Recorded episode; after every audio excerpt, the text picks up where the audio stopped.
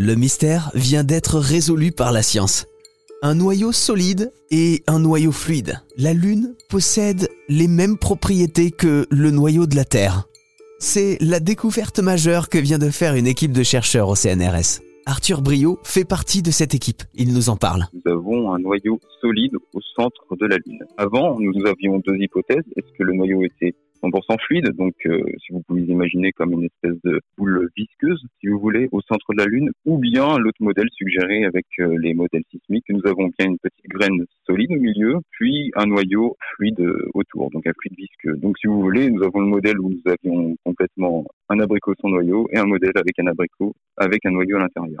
Et notre papier principalement a déduit implicitement le fait que nous avons effectivement bien une graine solide à l'intérieur de la Lune. Donc il y a pas mal de similarités avec la Terre. Oui, nous pouvons dire qu'en termes de structure, nous avons des similarités. La Terre a bien, a, comme vous l'avez euh, dit, un noyau euh, solide de fer, de, et de fer et nickel. Nous avons un noyau externe, puis après la structure euh, sous-jacente, le manteau, la croûte. Donc sur la Lune, nous avons un modèle aussi type 5 couches. Donc si on part de la surface jusqu'à son centre, nous avons une croûte, un manteau, une zone de faible viscosité, un noyau externe et un noyau interne. Et, on connaît la taille de ce noyau? Euh, D'après notre étude, du coup, on a trouvé que ce noyau interne devrait avoir une taille d'environ euh, 250 km de rayon.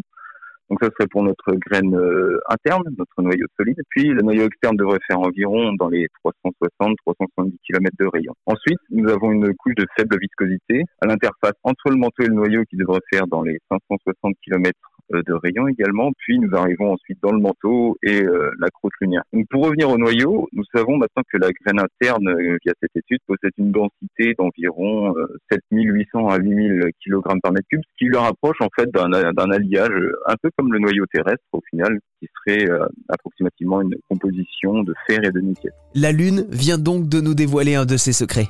Mais il en reste encore pas mal à élucider.